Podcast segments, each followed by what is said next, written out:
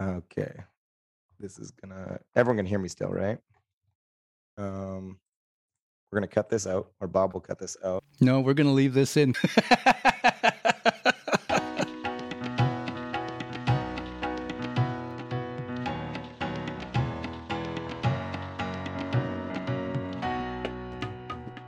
Welcome to another episode of ArrayCast. My name is Connor, and today we have with us Adam, Bob, and Stephen. We're going to go quickly around in that order and do introductions, and then have a couple announcements and hop into the topic for today's episode. I'm Adám Brudzewsky. I'm the APL programmer here. I'm Bob Theriault, and I am a J enthusiast. I'm Stephen Taylor. I'm also an APL programmer and a Q programmer these days, too. And as mentioned before, my name's Connor. I am a day-to-day C++ programmer, but an array language enthusiast and combinator enthusiast at large. And with that, I think we have two announcements from Adam, so I'll throw it to him. And then after that, Bob will introduce today's topic. Right, so we kind of joked about it before, but after the introduction of the new APL logo, then became time to create some merch for the ArrayCast. We'll put links in the show note and head over there and grab it quickly. Designs may change in the future, so these might actually be collector's items for you. And on top of that, then there's a really cool initiative by some kids, high school kids, I think they are, and they are creating something they call the ESOLang Conference 2022. Not really ESOLangs in the sense of languages that are intentionally difficult or strange to program in, but languages that are not so much mainstream, and they want to get more attention and focus to those. And one of the languages that they are trying to bring attention to is APL and array programming in general. We'll put links to their social media and website as well. Check it out, especially if you are a student and interested in this kind of thing.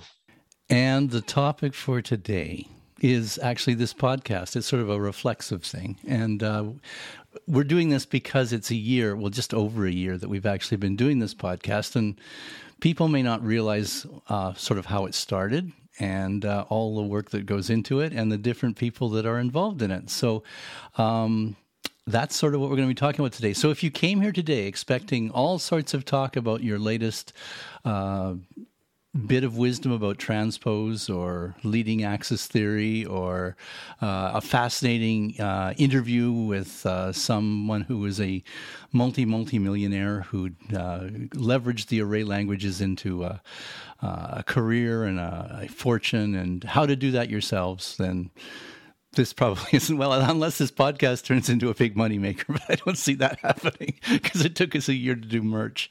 Anyway, how this whole thing started, and I think Connor shares this with me, that both of us listen to an awful lot of podcasts.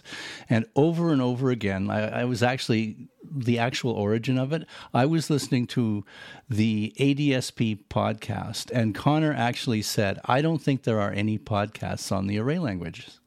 And when he said that, I thought, you know what? I've been thinking that for a long time. And if he listens to a lot of podcasts and I listen to a lot of podcasts and we can't find any of these podcasts, then maybe there aren't any. And as far as I know, there are no other podcasts about the array languages. So that was what instigated it. And that set the germ in my head. And I think I talked to a couple of people in J about it, and I was actually thinking of doing more of a J array cast, you know, more just with the J language. And actually, the original idea I had was to do more of a weekly thing where what we did is we actually recapped what was going on in the forums, because there's always stuff going on in the J forums. And it isn't usually put together in a way that, you know, sort of has a coherency to it, but there are coherent thoughts going through all these different streams. That was met with, I would say, probably underwhelming interest, because there's a lot of work involved in that. I don't think anybody was looking to take on the extra work. And there's a certain amount of expertise that's required to do a podcast as well. You have to know how to record, you have to know how to edit, you have to know how to do a lot of things. And I think a lot of people get scared off by that, having said that to people. You shouldn't be scared off by the expertise in podcasts. It's getting easier and easier. And there are a few elemental things you'll need to learn, but this particular podcast we do on Zoom and record it that way. And it's as simple as that. We set up individual recordings, get individual streams, gets fed through to me. I do some editing. The key to it, though, is the people on it. And that is where I started to talk to people. And I think, and it may be time to throw it over to Stephen just for a bit, because I think it was the centenary of Ken Iverson's birth that we did the celebration for. And I think at that point is when I first started talking to you about the podcast. Can't even remember a year ago when we got started. Sometimes it seems like we've always been doing this. It's certainly good to sit around and chew the fat over these things. And I've been enjoying learning about things going on in the array languages. I had no idea what's happening. And hearing some of the backstories to stuff that I remember partly from decades ago. Oh, that guy was doing this. And, oh, yeah, it was your idea, was it? Who knew? But it's been hugely enjoyable for me, but more like a social occasion, our recording sessions. Yeah, and then from that point, when I talked to Stephen about it, I reached out to Richard Park. And that was because he was doing more of the video at that time. And I think Richard quickly, and this is sort of a common thread within working with people, there's immediately, oh, you don't really want me, you want this person. And I certainly am willing to take any suggestions from people who know a lot more than I do. So Richard, at that point, suggested Adám, and Adám has been on a lot of them. Richard's been on a lot, too. They're both very good at explaining APL. And so that was kind of how Adám got roped into this. I'm not sure whether he realized what he was going to get hooked into, but he's been here for a bunch. You got anything to say about being involved in this, Adám? I think you're right that it did start. You did start discussions at the centenary of Iverson. We'll link to that, obviously. This whole recording of that. I mean, it's been very enjoyable. I really look forward to these meetings. I mean, as a side effect, we're creating content that people enjoy, apparently. And I just love spending this hour with the rest of you. I mean, it's also hard work, but it's good to explain things, and I really appreciate also that we get feedback. We do get emails coming in from people, and people mention it, and people sometimes write in the chat room. They see my first name and they say, "Oh, are you the one from the ArrayCast?" Oh, yeah. So that's been really great. Really appreciate the initiative. Adám, were you surprised by the response to this? Because I was astonished by the response, by how many people piled in on the Iverson centenary. I don't think I had any particular expectation. I mean, a lot of people have touched APL throughout the years, even if they've then gone on to do other things. And the fact that, then they get reminded about this and come back when it's something that's been publicized. I was really impressed with the Iverson centenary. It was well put together, and congratulations to you, Stephen, because I think you were one of the prime organizers of it. But the people, the voices it brought in that I hadn't heard before, and some that I hadn't heard for a long time, was really impressive. And it also showed sort of the range of the language. There's so many different ways to approach it, and people. And there's so many characters with the array languages. I don't think it's only array languages that tend to attract people who have either strong characters, strong opinions, or different points of view. But I think those are the ones that stick around, because I think if you're going to work with these languages, you're going to have some resistance, and most people who want to go with the flow won't put up with the weird looks you get from somebody when you show them some code you wrote, and they just roll their eyes and go, well, you can't. And I think that's some reason you get a lot of people that are very interesting. It's a lot of really interesting people. And one of the things I will say is this podcast exposed me to the APL Farm. And the number of people in there with the different languages, BQN, K, I'm trying to think there. I think there's Neil is in there as well. There's a whole range of and generationally younger programmers writing interpreters and compilers for the array languages, which is fascinating to see. At one point in our pre-show discussion, we talked about the fact there's only one J icon, and I think it's because nobody really wants to take on writing that kind of stuff. I think the younger programmers tend to be much more interested in seeing how they would create their own array language, and I think that's a great learning opportunity. I think at times it's a bit of a distraction, but I think if you learn something from it, it's worth doing. Anyway, that brings me around to Connor, because one of the things when we started to get the experts from the different areas, and I always say I'm an enthusiast because honestly, I am only an enthusiast. I'm not an expert. You don't want to really know my whole background, but it's not necessarily in programming. I've never programmed professionally. But I knew that I would need a host, and so I sort of went back to the guy who was on ADSP and had shown such enthusiasm for the array languages. And honestly, Connor's a combination of someone who brings a learner's mind to the process, which is really important, but also a level of enthusiasm that I think is really important. And I will turn it over to the husky-voiced Connor Hoekstra. So I'm actually interested to hear the rest of the ArrayCast origin story, because from my perspective, I did not hear about any of this, back channeling, finding co-hosts or panelists.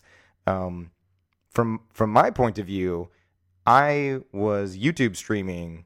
I don't know. It was early 2021, maybe February, March. And then I just sort of off the cuff had said, at some point, I will start a APL cast or something like that. I just don't have time right now. And Bob happened to be listening, and then Bob emailed me. I tried to find the exact email, but couldn't find the initial email that was you being like, hey, this is a great idea, making it seem like that was the genesis. Little did I know that apparently for a few months beforehand, something else I had said on a different platform on my other podcast had already sparked this in your mind. And so from my point of view, I thought the genesis of this was a YouTube stream. So what happened in between the Centennial Iverson and sort of discussions there? And then it just happened to be that, a few months later was the right time. And then you heard me say this thing. You're like, oh, perfect. Now that's the opportunity to reach out or... As all good producers, I was stalking you. So I was just waiting for my time to pounce. And I think at that point, the thing that you were doing was you were trying to rewrite the J source in C++. Is that what the thing you were trying to do with?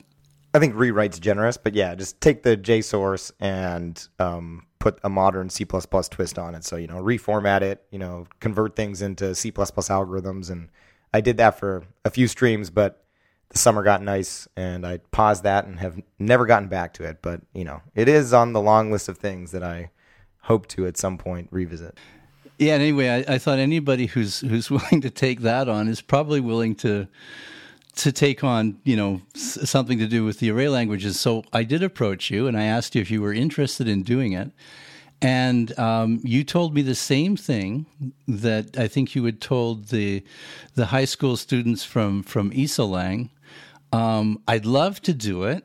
I just have no time, which is exactly, honestly, as a person who's worked as a producer in a number of media, that's exactly what you want to hear. Because you want the people that have no time to be doing stuff with you, because they'll do it efficiently, but also the reason they have no time is they're so involved with all these other things. They're great connectors. So I thought, okay, well, I said back to you, I think you misunderstood what I'm asking for. I'm not asking for you to put a podcast together. I just want you to show up and talk. to which you communicated via email, and I said, really? Okay, I can do that. And the sound you hear is the steel door slamming shut as Connor gets himself involved in a second podcast. As it turns out, if you listen to his other podcast, it may have been a third podcast. I'm not sure when the genesis of your third podcast actually came in, whether it, you know. That was much later. That one, technically, I have a 50-second intro episode, but no episodes. So it's like 2.5 podcasts. I haven't really started the third one yet. So that was, and if people are saying, well, what work is there involved in doing a podcast? Like what that way you get on and you talk, you know, that's not work. And as Adam said, and I think Stephen as well said, and I'm sure Connor echoes it, this part of it does not feel like work. This is actually very enjoyable. It's like talking to friends, and that's how we want to make it sound, but that's also how it feels. So it's quite genuine. But in order to do this, there's an awful lot of work that needs to go into it. And before I go into that, over to you, Stephen. I think you got something you want to mention. I got a question for Connor, actually. Over the years, being an array programming enthusiast has sometimes felt like belonging to a secret society. And it's felt like this in the way that secret societies are a bunch of people who know something that most people don't know. And knowing it, we reckon, gives us some kind of special powers operating in the world.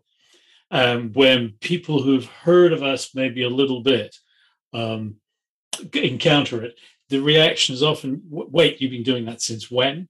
And with, you know, the array languages, that goes back to the 1960s. If you ask the same question of, say, the Freemasons, they'll say, oh, the 17th century. So I'm wondering what Connor's experience was like. How did you encounter the array languages in the first place? And what's it been like entering into this secret society? Well, that's a long story. The short version of it is that from the years 2014 to 2020, 21, I had heard APL mentioned 4 or 5 different times. All like every single time I can distinctly remember. And I actually have 2 of my 3 sisters at some point in their careers worked with either APL or an APL dialect or a software program written in one of those. And then in 2018, I was listening to Functional Geekery, another podcast that is probably my favorite podcast of all the podcasts I listen to. And they had 2 or 3 episodes of people talking about APL. And they were talking about it in sort of a functional context, at which point I was falling in love with Haskell and decided to sort of poke around and found tryapl.org, and then very quickly saw the power of the language and like fell in love immediately. And I didn't have time to really dig into it, but about half a year later at the so I guess actually it was 2018, 2019, because when I really started digging into it, it was December 2019. And June 2019 was when I first played around with tryapl.org. So that's sort of how I fell into it, and I just immediately fell in love with it. In terms of the secret society, I think it was Joel Kaplan that we had on, or it might have been a different guest that I had made the remark, you know, some people see the language and they just sort of walk by, and their response was just like, yeah, I just don't understand that. How can they walk by? I think that was Stephen Apter. Or Stephen Apter, yeah. Their 2 episodes were right next to each other, so I sometimes conflate. And both of those, if you are joining now or joined a couple episodes ago and haven't listened to those 2 episodes, they are phenomenal. And both of those episodes I came away with. I mean, Adam mentioned earlier sort of looking forward to this. Like, this is one of the highlights of, I wouldn't say every week because we don't record this every week, but I genuinely really look forward to these recordings, and sometimes have, like, my mind's been buzzing from the 2 weeks before, and I've just been thinking about things people have said and like want to bring them up. An example of that was the the rank episode, in between sort of rank discussion 1 and 2, I've been thinking, like, on every run, you know, how come you couldn't do it this way? And then to hear Adam say, you know, you could. I actually suggested that to Marshall, but for these various reasons, it's not a great idea. So it's an interesting kind of, I think, for the listener, they're listening to people talk about this, but, like, for me, I'm learning. And in between episodes, I hear this stuff. My brain lights up like a Christmas tree. So I wouldn't necessarily say I feel like I'm in a secret society, but I am confused on why this language hasn't thrived as much as others. I think there's a similar reason you hear some people try Haskell and they bounce off of it because it's just, for whatever reason, it's hard for them to learn or to pick up quickly. I think APL is somewhat similar. But it definitely feels like I've when I was on co-recursive, I explained it. I don't think this actually made it into the episode, but there's a YouTube video of us pair programming, and the remark happens there where I said, I feel like I've stumbled on this island of treasure, and it's just like there's gold lying all over the beaches. It's not even like you have to go look for the treasure. It's just like there. It's just you show up on this island. There's gold everywhere, and you can just go pick it up, and then you can continue into the island where, sure, it's a little less obvious where the gold is, but like I think you mentioned once, Bob, that learning J, it's just this continuous hole that you go deeper and deeper into, and you just can continue to learn things about the language. It's incredibly enlightening to learn this paradigm. I constantly, as much as I love the language, I constantly ask myself, like, if I'm potentially crazy, or maybe my brain works in a certain way that just makes the array language suitable for the way my brain works. And I constantly ask myself if I'm like, if I've fallen into some rabbit hole and I'm no longer seeing the paradigm for what it is.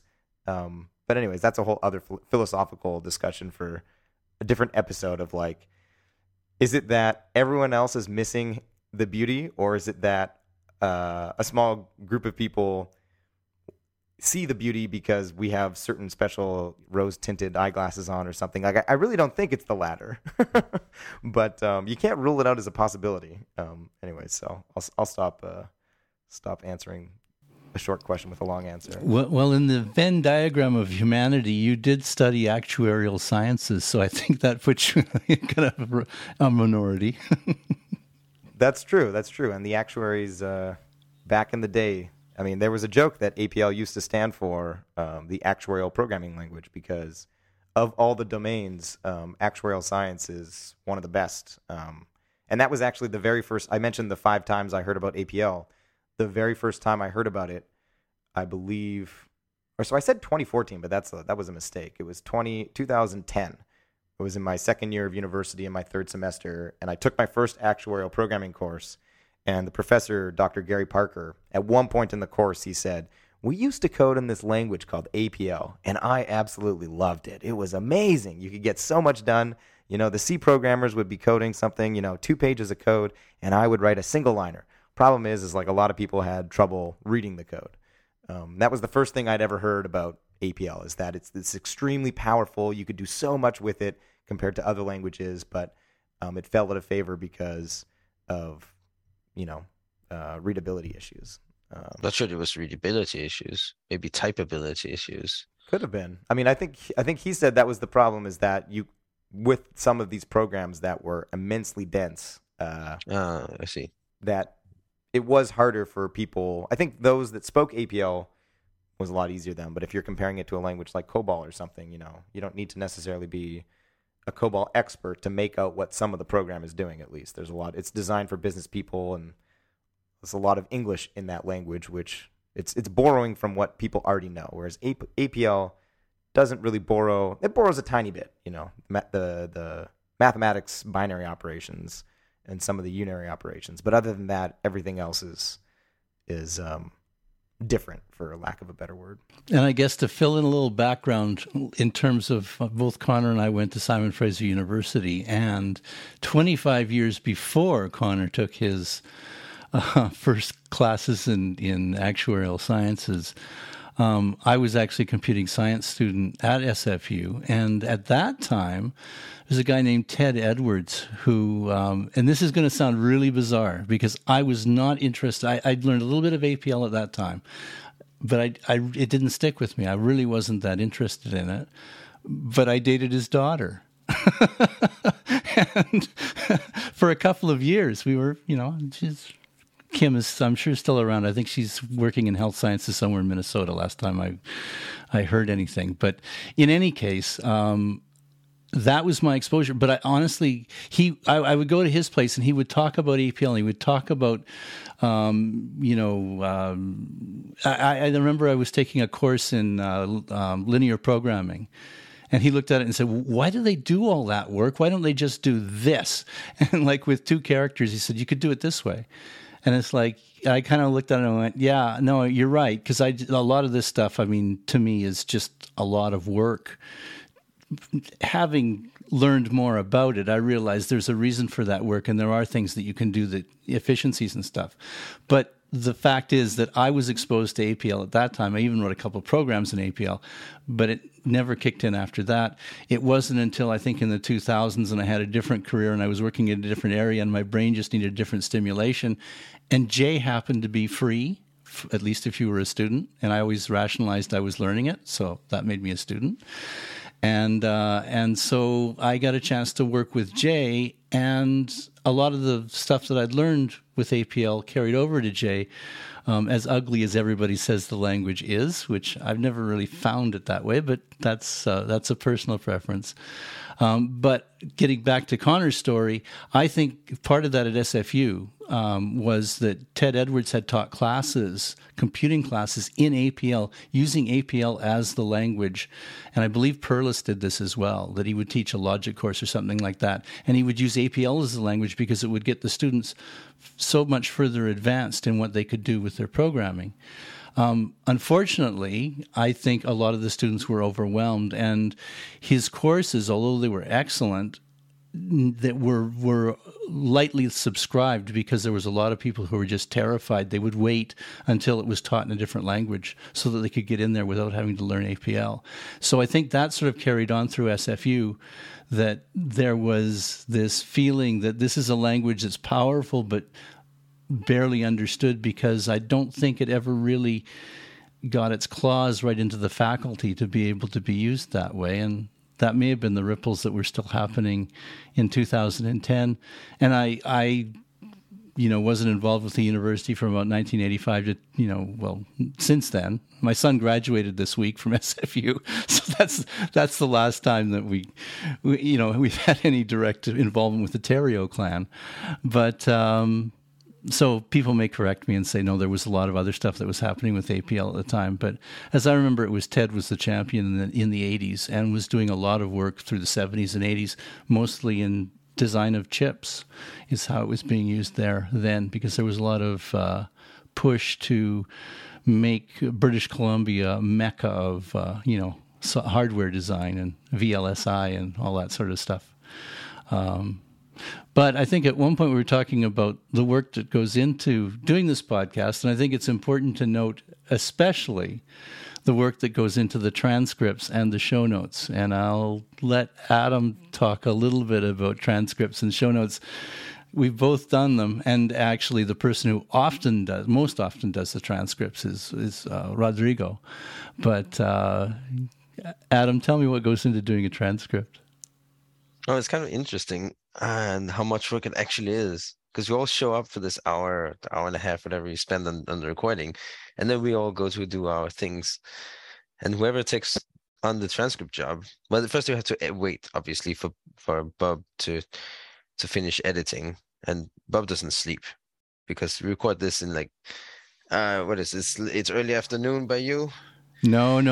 This is early morning for me. I sleep.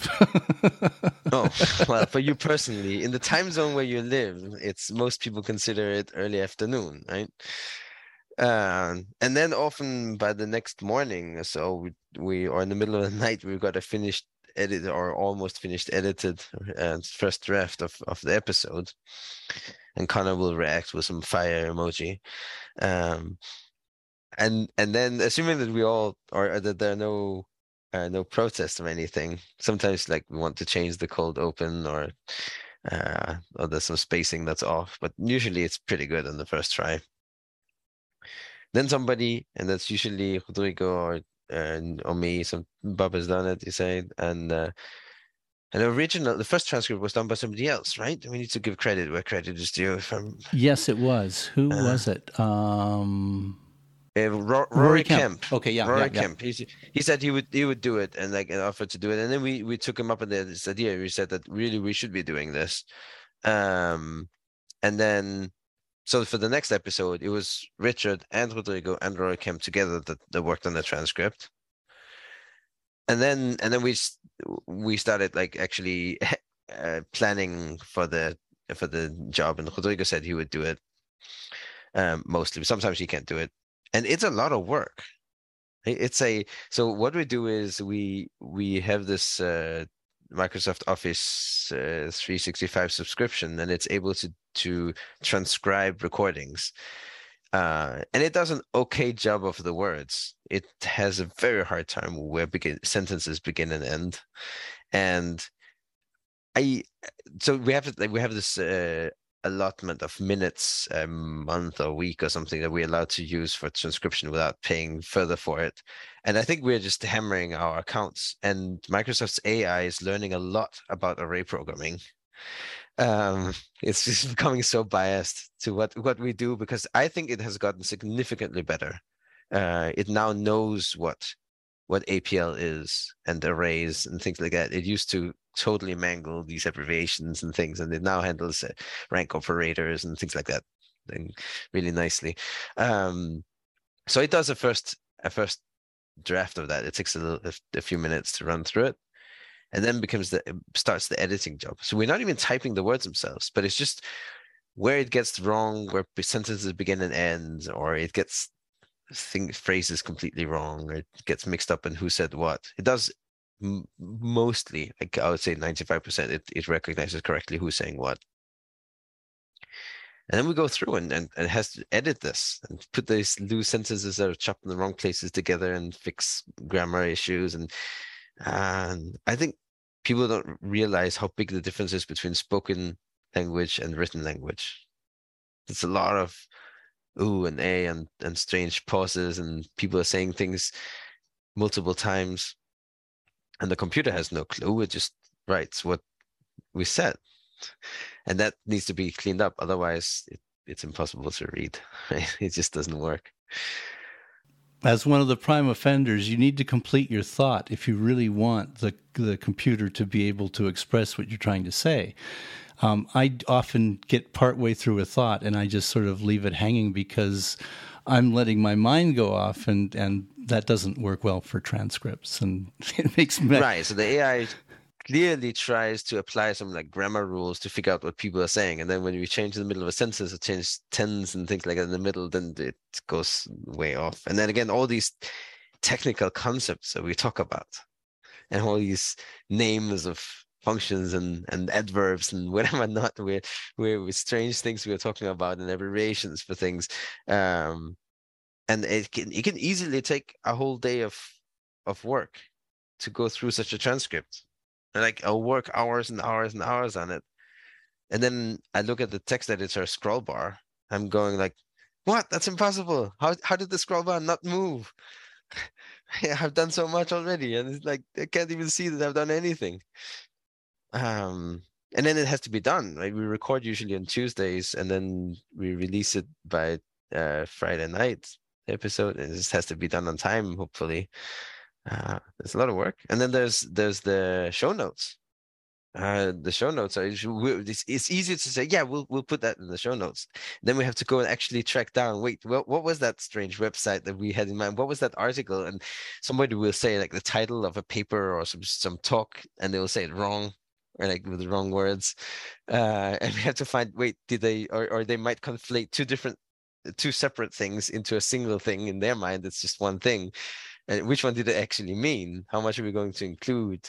We have these code examples, and we start by presenting ourselves. Yeah, I do APL and you do J and he does Q and then there's BQN.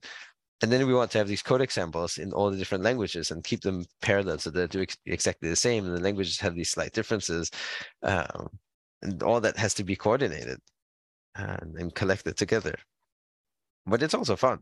It's also, especially collecting the show notes, I think is a lot of fun. And I think the show notes are something that really does add to the podcast in a huge way. And I think the way that it, quite often it's Adám that does the start on the show notes, and then sometimes I start them and he finishes them up. We sort of bounce them off each other. But I think the really neat thing is that we don't try and reduce the show notes. They tend to expand. So if there's a number of different ways it could have been taken, we'll often include extra stuff in there.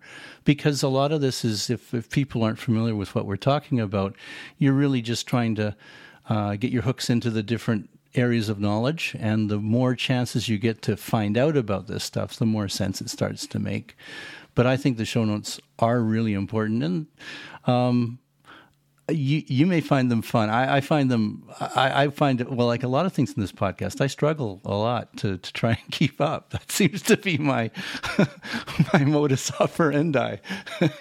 Dear listener, if you're listening to this through some kind of podcast serving service and not directly through our website, please go over. Well, that's perfectly fine, right? But please also visit our website, ArrayCast.com, and have a look at our show notes, because we put a lot of work into this for you, and you can really gain more out of every episode by looking at those show notes and the transcripts.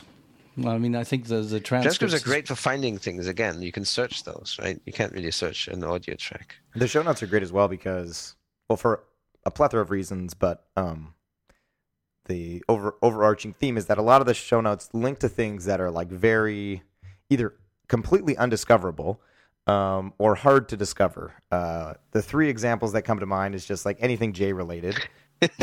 Gob, you got to work on that wiki, man. I know. Because J is just hard to search for in general because it's a one-character language. But also, too, the wiki search that is on J software sometimes can be hard because there's so much content there. A lot of stuff, you'll search for it, and then like the result will be a New York J user group because they have notes that talk about that exact thing.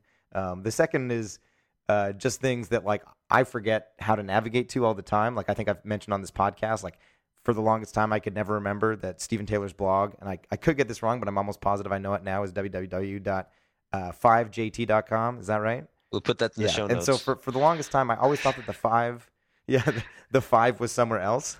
And Stephen has some great blogs. I think one of the latest ones is some solutions to the advent of code. And I kept on wanting to go back to that and be like, and unfortunately, Stephen Taylor also has a very common name. So if you just Google Stephen Taylor, probably our Stephen Taylor is not the first one that pops up.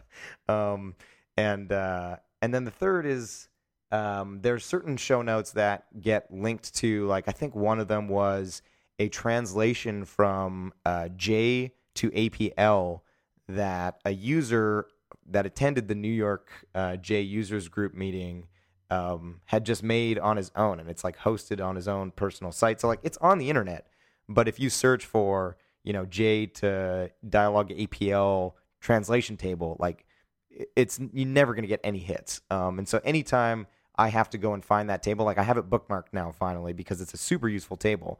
But I would always have to go back to like the New York J users group, try and remember which one that was, and then find the link there. And so anyways, the show notes are great because a lot of times there are links to things that are either harder to discover just by searching via your, you know, favorite search engine, or are basically impossible to stumble across. Another thing I want to add to that is based on the transcript length, we say a lot during this hour or whatever we usually spend, but often we can link to something where there's a whole lot more in-depth and detailed information about whatever concept we might just mention by name or some person we mentioned by name. And I think that's a great benefit. We'll make sure to link to this episode's show notes. What were you saying, Stephen? I was saying, see, we are a secret society. But it's not because we want to be, right? I think we do have some customers at Dialog that don't want their competition to know that they use APL because they think of it as an advantage, a tool that gives them such an advantage. They don't want the competitors to find out that that's what makes them so great or something. So we can't mention them by name. There is some irony of like we are a Fight Club where the first rule of Fight Club is talk about Fight Club. And still, for some reason, people don't want to be a part of Fight Club. For the most part. But I think in general, the people who, there are people who get roped into some position at some company that has some legacy code in APL that's horrible to maintain, and they don't want to do APL, and they don't understand what's going on, and they, of course, will have a negative feeling about APL. But other than that, the people who choose to do APL, it's not because it's like an okay thing. They tend to really love what they're doing, and they don't want it to be a closed society. In general, they're very excited about telling other people things you can do with APL and how great it is. And I'm saying APL, but all these array type languages. But how do we become not closed? And that this podcast can do that to a certain degree. Well, here's a perfect question for that. If someone says to you, hey, Adam, this podcast thing you're doing, what's that about? What episode should I listen to? What would you say? I think the first one, right? Wasn't the first one Why We Love Array Languages or something? Yeah, you could start at the beginning. That's kind of, because it's the first one, because that's the central question, right? If why should I at all be interested in array languages? I definitely shouldn't throw them at dyadic transpose. No. Yeah, we might not agree on what episode to send people to, but we can all agree that neither of the rank or dyadic transpose episodes are the ones to send people to. We had an internal meeting at Dialog right before the recording of this episode, and Morten Kronberg, who is our CTO, and he's been a guest here, right? He's very long expert APLer. And he listened to the rank, the leading axis episode, and he thought that was heavy stuff. So if an expert APL thinks that's heavy stuff, I guess, don't want to start there. Bob, Connor, where would you send people? Okay. There's for a couple of different things. I think Adam's right with the first one. I think that's not a bad place to start because it's our origin and it kind of encompasses a lot of the stuff that we do. In terms of, I actually sent my son to the Brooke Allen episode because Brooke had such a wild take on getting through all these different hurdles that the industry throws up in front of you. And since my son's just graduating, I said, you should listen to this just so you know there's always another way to do something. And I think he's about halfway through it right now. He told me, he hops on the elliptical or whatever and listens to it. But that was one that I actually have recommended, but for a specific reason. And honestly, I'm going to say the Stephen Apter and the Joel Kaplan were, well, for one thing, their voices. To me, Stephen Apter sounds like Mandy Patinkin, and Joel Kaplan sounds a bit like Martin Scorsese. And I just love those accents. So they could practically say anything they want. And I'm going, this is great. The enthusiasm, the intensity and everything is there. But I mean, aside from that, obviously, they've got great stories and they're really, really deep thinkers, which also... when you do something conversationally, it's amazing how you can start out something that may be a little bit surface, but if a person's a deep thinker, quite quickly you find out they do think about things very deeply, and that becomes fascinating. When I'm editing, I'm often looking for those kind of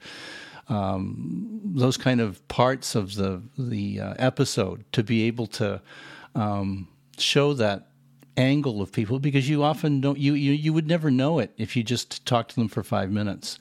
But talking to them for, an hour or an hour and a half, which is often the length of time it takes us to record these things, you can get into some really interesting things that most people may or may not know about. And the conversational aspect of it, I think, is what I really enjoy listening to.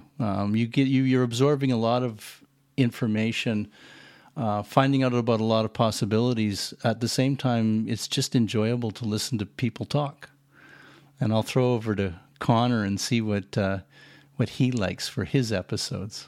Yeah, so there's two different questions here. It's like what episode to send people to, and then like my favorites, because I feel like our best episodes are the ones we have guests on, and there's a lot of those that I love.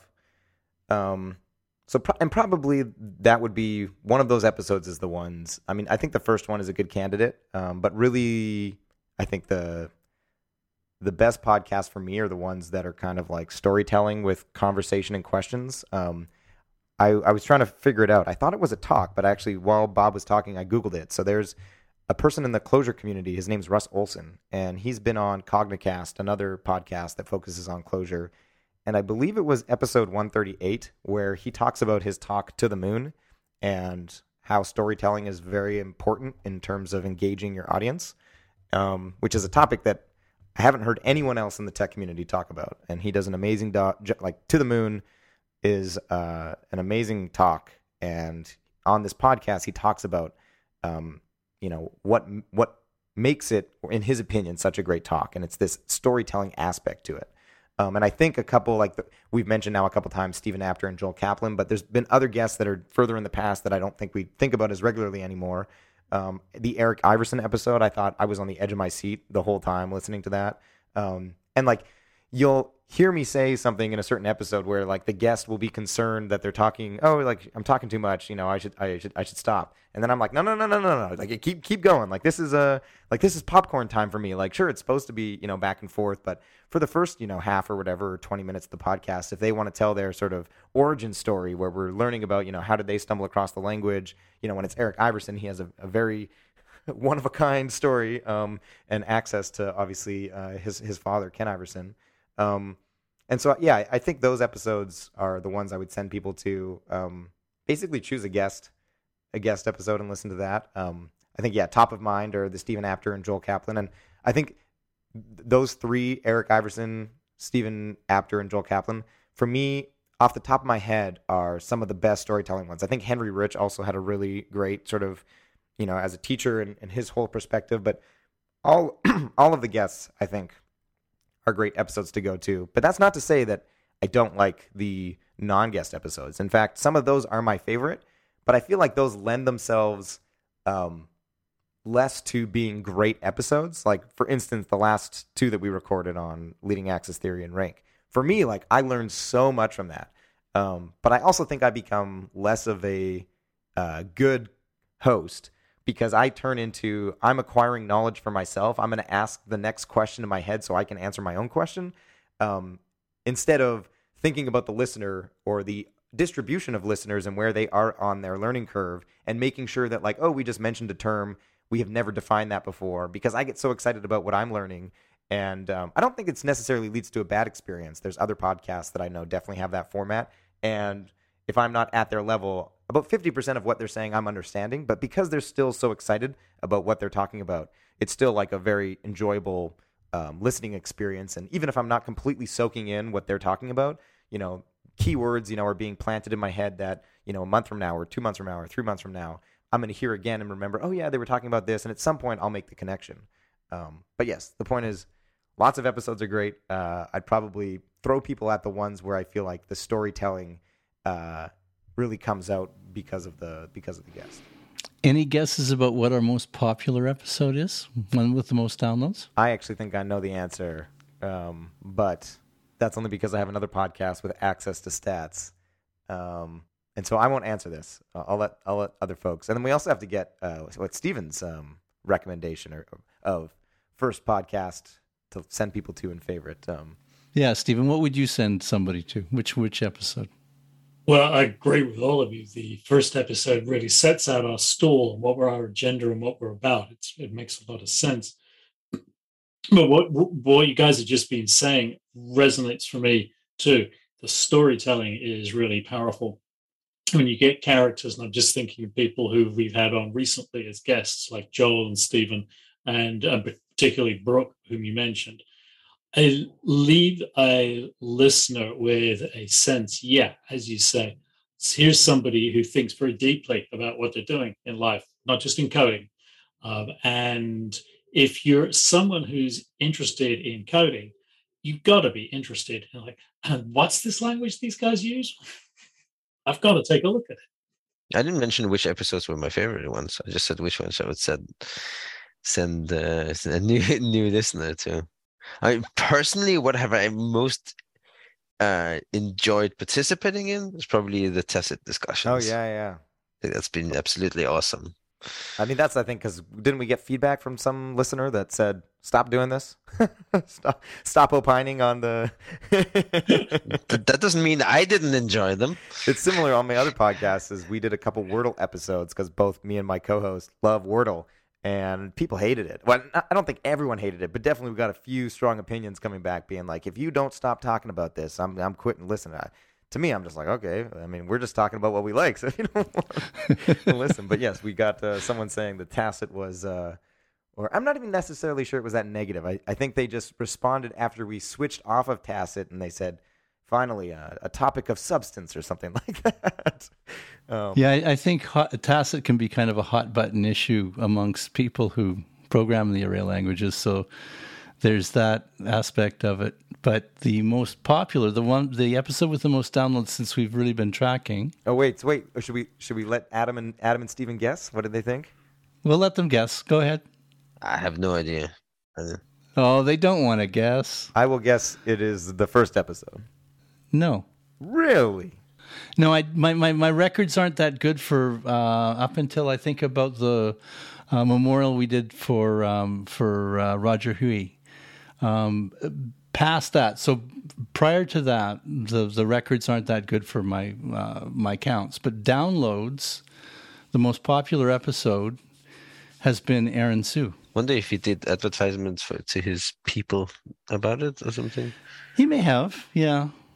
Vanessa McHale is another one who we had a real uptick when we had her on, and she may have been promoting it as well. Really good episode. I mean, I have no problem telling people to go listen to it because it's a good one. But we certainly saw a big bump when we did the interview with her. So it's. I wonder if that's a certain amount of bias, because I love the conversation with Aaron, but I've actually spoken with Aaron a handful of times or more since, you know, recording that episode, and so I think it was less of like, if it had been the first time I was talking to Aaron, it would definitely would have been registered as higher. But the ones that imprint from this podcast are the ones a lot of the times, like it's a first time or second time conversation, and usually the first one is more just an introductory.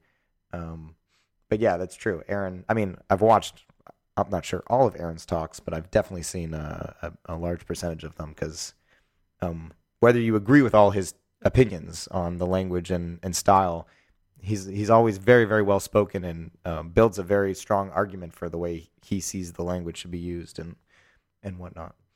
Yeah, he tells the story in a different way, in the sense that it's often not the type of story you're going to hear around a campfire, but it's more of a story based on why he's doing something in a particular way. It's almost like listening to a lawyer present a case, which is really compelling.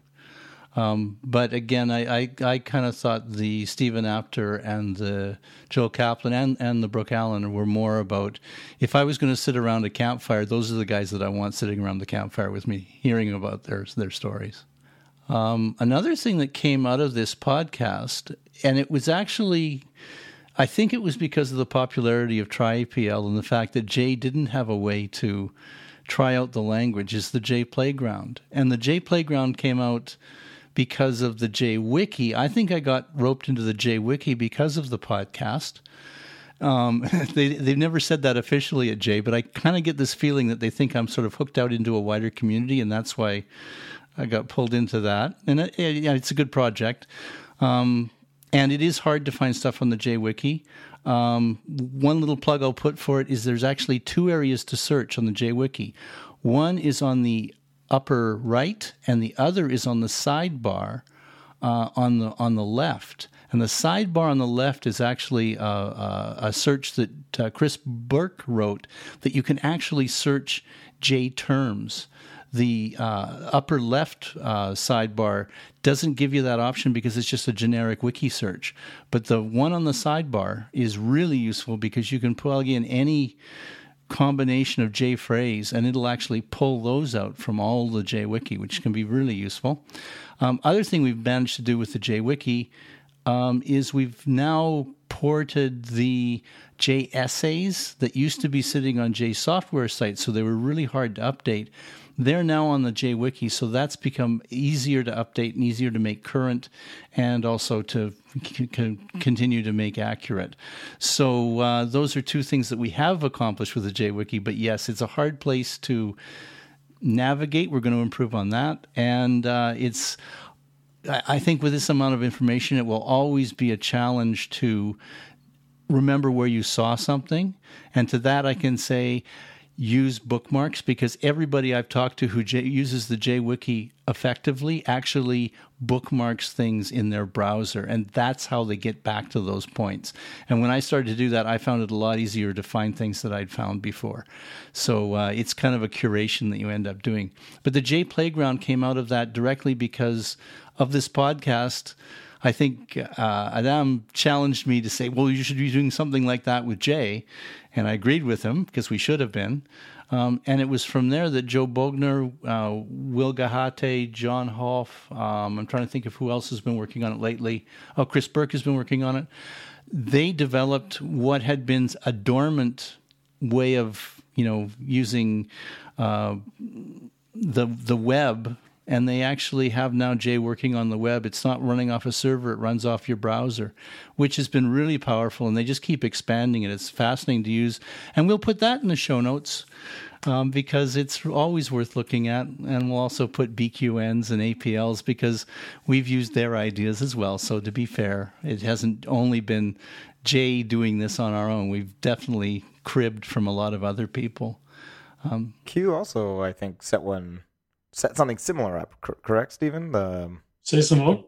Set something similar up to, I don't think it's necessarily the same as BQN Pad, TryAPL, and the J Playground, but it was, if I recall on one of the episodes, we definitely linked to some cloud instance that was basically running Q executables that you could basically, I'm not sure if you had to set up an account for it, but you could go, I might be mistaken. Maybe it's something else that was. No, you're right. You're right. There was something we had running at KX for a while, learn.kx.com, which, if I'm remembering right, gave you Python, Jupyter notebooks in which you could execute Q expressions. Yeah, I just went to that right now, learn.kx.com, and it does look like you need to input some information, but yeah, once you do that, I'm pretty sure you have access to a cloud instance or Jupyter Notebook instance that slightly different than the J Playground that was just mentioned, but similar in that you can sort of test stuff out online, which I think is a great way if you're just thinking about getting started with these languages. You don't have to go and download anything per se. You can just go to some website, type a few things, and Bob's story about the bookmarking reminds me that was a key part of Iverson's pedagogical method. Am I pronounced that right? Pedagogical? Yeah. In the late 70s, he developed what he called a working introduction to APL. He thought this was how APL should be taught. And back in those days, it was mostly being taught to people who got no prior programming experience. So there was not so much to unlearn and let go of in order to get to grip with array programming. And one of the first things an instructor had to do for this course was get students to start bookmarking pages, sticky notes or post-it notes or whatever in the reference. It's something which I learned and stayed with me pretty much the rest of my working life. When I'm learning a new language or a new topic, get hold of the reference and start finding my way around it, even though I can't understand most of it to start with. So I see something in my tutorial or whatever, go to reference, look it up, don't understand much of this stuff, but put a sticky note in or whatever, and keep coming back to it as it makes sense. And then as I go, I wind up with some solid and secure knowledge about the language, rather than what whoever has written the Dummies Guide thinks I need to know. All right. We are, I think, past the hour mark. How do we want to wrap up our annual review or slightly post-annual review? Because what do we keep episode numbers? What episode? I think this is episode 30. This is episode 30? So yeah, episode 26. Which I think was Stephen Apter. How do we end this? Is there one final question? One final statement? I'll throw it to you, Bob. I'm putting you onto the executive producer. Or Adam put his hand up. Adam. Okay. What do we want for the next year? Well, that's exactly, you nailed it. That's exactly what I was going to do. Exactly. Yeah. I would love to hear back from the listeners. Right? So you've been enjoying the content? Or which kind of content? What should we be looking at? Minus the tacit episodes.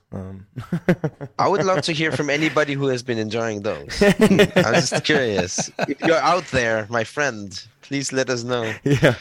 We'd like feedback specifically on the tacit episodes and specifically only if it's positive. I think we'll take everybody's feedback, and as long as they understand that part of the effort that goes into putting the podcast together and all the people that work on it, you actually don't have a direct influence on the direction we take, although an influence is probably the better way to think it. You can influence the direction we take, but don't think that you can tell us what to do, because I don't think that will work very well. Don't be frustrated if we don't take your suggestion. There have been many suggestions that we haven't had a chance to implement yet. That doesn't mean we won't, because they're good suggestions. But, every 2 weeks we've had a lump number of guests. We've got other guests that we are looking forward to having on and in the next year. And I'm sure there are other topics. I know of other topics that we could spend an hour talking about that are fairly important to the people that program in the array languages. So that's what I kind of see happening in the year ahead. I guess more of the same, but you don't know what direction it's going to take. So that's what makes it interesting as well. I would also add, if there's listeners out there that either themselves or happen to know people that might be interested in coming on, we're always looking for different voices. I think, a great episode that was Vanessa McHale was because she didn't program just in an array language. She also had, I guess Futhark is an array language, and that would definitely, I think, be considered an ESOLang, or definitely like a less well-known language. But she also day-to-day was programming in Haskell. So if you're out there and you're doing some side projects or have some story to tell with array languages, but aren't necessarily, a full-blown, array language developer, or someone like that has a different perspective or something, we're definitely looking for different stories and different perspectives about these languages. And I think definitely, so far our guest list has been people that have been storied careers over the decades, which is an amazing conversation and story to be told. But I think in the future we have this ESOLang Conf that just got set up. And they are a bunch of high school students. I think it would be awesome to bring on, a couple of the high school students. One of them is, I think, specifically designated as the APL lead if they were interested in coming on, even, one or two of them. I think it would be interesting to have conversations with, younger folks that are, still learning or still in school. So if you happen to know of people like that, or you are a listener yourself in that situation, feel free to, send us an email and I'll throw it to Bob because I always mess up the email. What is it? Contact@arraycast.com, I think. I should check that. Haven't said it often enough, but I believe it's contact@arraycast.com, and that will be a way, and we'll put that in the show notes. We're going to keep driving people back to the show notes. The first link in our show notes will be a recursive link to the show notes for this episode, so you can just keep clicking that over and over again. We'll also put the URL to our website in the show notes. We can. Yes, you mentioned it earlier. That will be in the show notes. That will be a meta show note. Of course. I would like to hear some young, at least of heart, person come in and speak about the other side, right? We very much see it from the side of the people who already know array programming and are trying to get the message out there and are trying to create all these materials and all these avenues to get into it. But what does that landscape look like from the other side of somebody who has no idea about these things and stumbles on it, or whatever way they get into it? Like, for example, at times the APL Orchard chat room is very active, and my feeling is that people sometimes, like, even chat isn't even really very well known, the whole feature on Stack Exchange, and people might go and browse the look of the list of active chat rooms, and then sometimes they might see this chat room is really, really busy right now, and then they drop in, and I see this new profile picture and name, and I'll quickly go, hello there, so-and-so, interested in APL? And they go like, what's APL? And then I say, well, let's go. And some of them become APLers after this, right? So what does that look like? What is that experience? And that might also identify some of our weak points. What is it that we should focus more on? Yeah, while you were saying that, I was thinking, I'm not sure if we would ever really pull the trigger on this, but it'd be interesting to bring on some people that aren't big fans, that programmed in it for a few years. I actually do know someone that attends one of my meetups regularly, and that has coded in APL for a number of years, but just never really was a big fan. And that's the thing, is there's a number of podcasts that I listen to. I'll throw this one out there because they're never going to listen to this. It's called the Strength Running Podcast. And they're always, every single guest they ever bring on, they're always talking about, what do you think about strength? Is that important? And they're always like, regardless of what the person is saying, they're always going to bring up strength training and how that's the most important. And I'm like, we get it. It's the Strength Running Podcast. The only way you can be a good runner is to do strength training in the gym. There's no alternative option. I think there was one guest that actually said, you take it or leave it. And then he was like, well, I'd have to disagree. And I was like, well, I wonder why that is. So it could be interesting to bring on some folks that, I wouldn't want it to be combative, but just, shared their experience and why, they came to the language and never really developed a fondness for it. And I think that could, like Adam just said, lead to, if it turns out that the lack of fondness is because it's just a hard language to learn, they didn't know where to go to learning resources or whatever. And I think, that story is changing with the APL Wiki and the work that's being done on the J software website. I mean, that kind of feedback is really great, right? There are huge things that have come out directly from negative feedback like that. I know TryAPL was set up because somebody who was participating in the Dialog APL problem-solving competition said, like, there's a try this language.org and try that language.org. Why is there no tryapl.org? And then they made it. And APL Wiki was definitely born of the frustration of people can't find information about APL and array programming. They can find reference documentation, but that's not the same thing. And same thing with Apple Cart was set up because people have all these how-to questions, and there was no where to go with that. So we want the feedback, right? We want this, say, this is what we're missing. This was what was really difficult. This is where I got stuck again and again. It seems like the folks in the array language community are so in love with their languages that if you complain about something that is fixable, it will be fixed very quickly or created very quickly, that's why we do. Awesome. We're happy doing array programming, right?